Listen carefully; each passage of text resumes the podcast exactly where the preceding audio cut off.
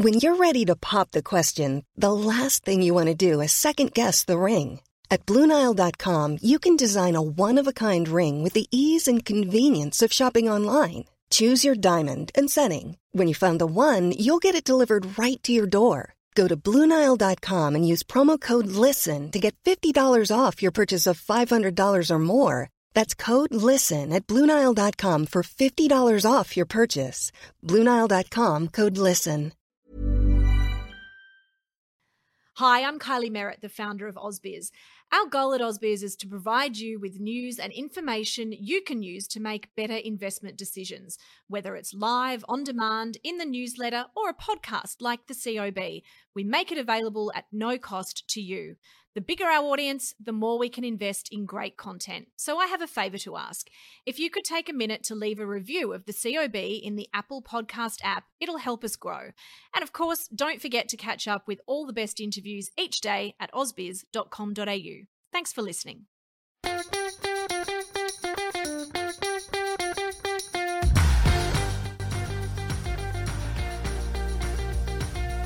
Hello, hello. Welcome to the COB. It is the 29th of March, 2021. I'm Nadine Blayney. So good to be here with you for the COB. And I'm here with Annette Beacher. How are you, Annette? I can't believe it's the 29th of March. We've got month end, quarter end, Japanese year end. There's all sorts of things mucking around the markets at the moment. There sure is. We'll get to the local market in just a sec. Um, as we sort of came off air today, let's say that, we saw a breaker coming from Credit Suisse saying that it has seen a highly significant material impact in the first quarter from a US based hedge fund loss.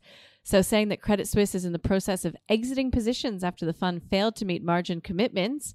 Premature to quantify the exact size of loss resulting from the exit, and it will provide a matter uh, or an update on the matter in due course. That sounds to me like Credit Suisse is addressing those block, those big block the um, big sales. block trades because Yeah. we know what the stocks are was you know Viacom like pretty Mm-hmm. big names here they we're, we're not talking GameStop here uh, and so it's an interesting one to find out you know who was who was margin called why could they not meet the requirements and why was such a big trade needed I mean didn't it, it slash their market cap by half or something. Yeah, but now there's been lots of analysis done saying that, eh, well, these companies that uh, saw those big blocks go through were so overvalued. I mean, the valuation, valuations were eye watering. Discovery, Viacom, AMC selling off. You know, we had Viacom being paused due to the volatility on Friday. So we'll be watching this one as the US session comes to life to see if there's any further commentary. It did, it did consume a bit of headspace today out there in markets.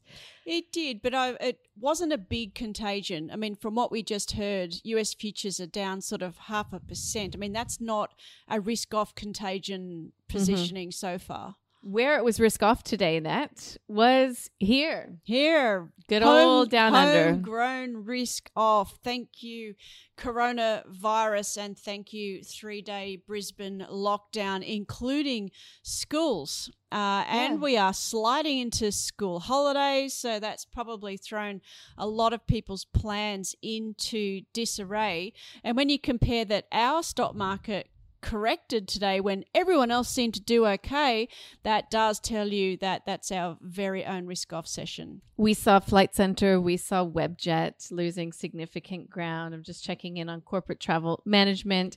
Uh, yeah, all pressure coming through. Qantas off by close to a percentage point.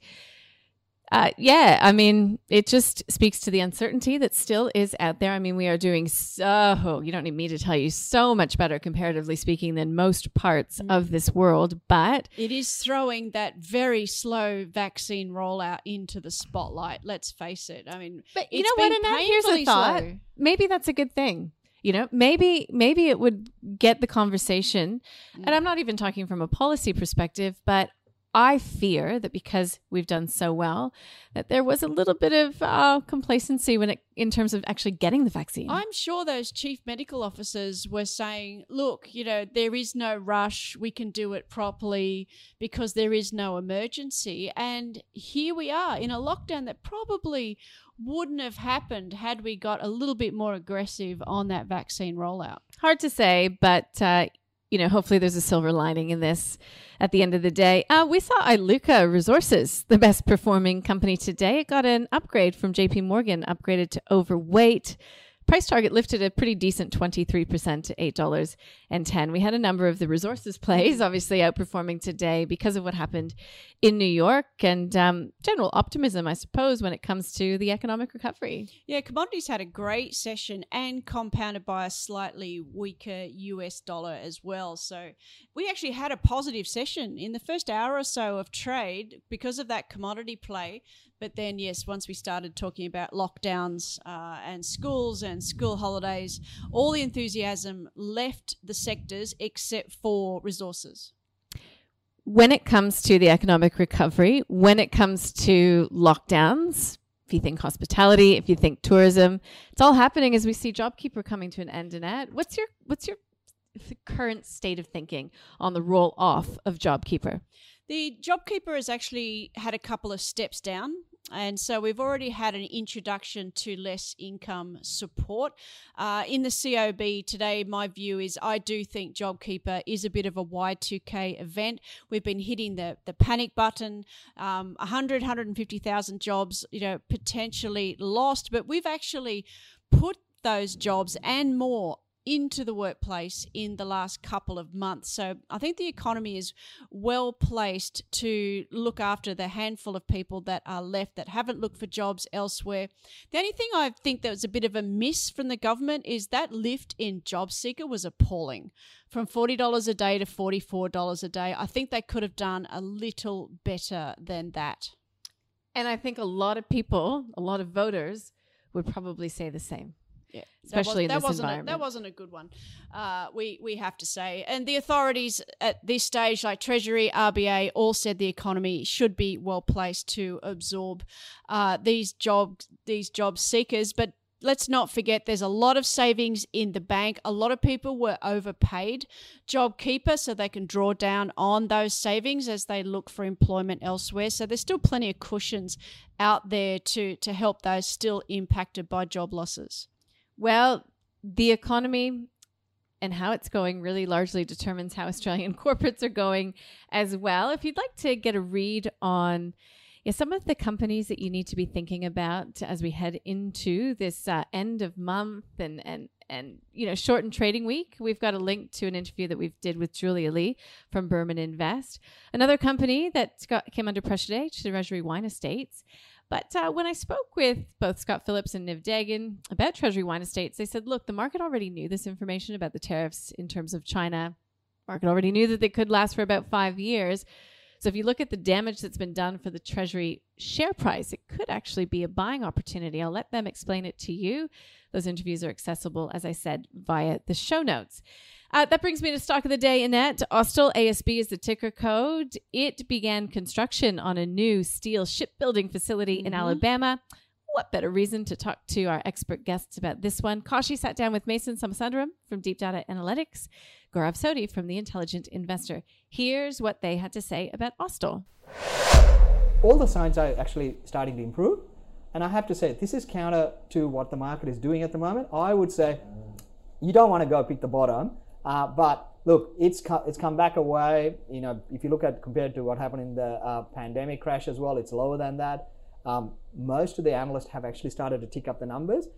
The fact that it's countercyclical and not linked to the economy, it actually works for me in this current market. I think if they get a few things right, this could move, and I, I would actually start to buy a bit here. Okay. One of the issues with with Austal, in fact, all defence contractors, is when you're supplying the American Defense Department, they insist on having um, some spare capacity always held. Um, so you're never running your factories at full tilt, you're never at full efficiency, and your returns yeah. on capital can never be as good as they would be if you're supplying the private sector. In return for that, you get surety and you get um, perhaps some pricing benefits as well. So there's a there's a trade-off to be had there. Um, this is a much improved business. It's been a disaster for much of its existence, but what they're doing now, and, and I should add, there is a well bidding technology here. I, I think this is worth watching. The valuation looks interesting. I can see what management is trying to do, and it makes sense. Executing in a very large business like this with, um, with, with, with, a powerful customer base is not easy. But um, I would watch this, and I would watch for how um, how their maintenance contracts um, fall to the bottom line. So that's a buy from Mathan, but it is only a watch and wait from Gaurav Sodhi. You know the rules. That's not going in the portfolio. Nope, not good enough. Not convincing enough. Not convincing, stage. but that that sounds like maybe maybe it's not too far away from the Ausbiz portfolio. Our friends at NabTrade are bringing you that one, and you can catch up with its performance via our website. Another, well, there's not really top tier data out tonight. There's a manufacturing read from the Dallas No, Fed. Only a, only a Dallas PMI. Um, they are surprising to the upside, and we always dig deep into the prices paid, and they're always like 1980s highs, 1970s highs. So if we hear that, I think us got to the stage where it's like that's now as expected. So I think the shock value there is not so much. We will be joined by Jonathan Pain from the Pain Report. He is our guest host from 11 to 12 a.m. tomorrow, and That's going to be a forward fun, to that one. That's a fun hour right there. We will be also speaking with uh, Scott Phillips from the Motley Fool, Mark Moreland from Team Invest for the call. Chad Cicciarelli is head of business development at Amazon, and he's going to be joining the team on Startup Daily. And just as a PS, we spoke with Johannes Faul, equity analyst at Morningstar, about Amazon. And it's Big uh, strike coming. yeah, but it was so f- when Amazon first entered Australia, we talked this thing to death. I used to say we were doing all of Amazon's advertising for it. Yeah. Didn't really make a big splash when it first came, but It- I, I gather didn't. he's saying it's Yeah, that was the interesting thing. When it first hit, we also had the same discussion. But let's face it, online sales were only 5% of sales back then. And so a lot of the analysts came back and said, look, it's it'll make a difference at the margin. Well, bring in COVID and now everyone is shopping online. So it's it's a much bigger disruptor this time around than it was when it first hit the right. tapes. Okay, so if you'd like to listen to that interview for a bit more detail and what retailers could be hurt, hindered, or even potentially boosted by Amazon being in Australia and getting its act together, you can listen to that via the show notes. Listen, I think we should give it a wrap. Annette, hmm? nice chat. Happy Monday. we'll see you tomorrow morning.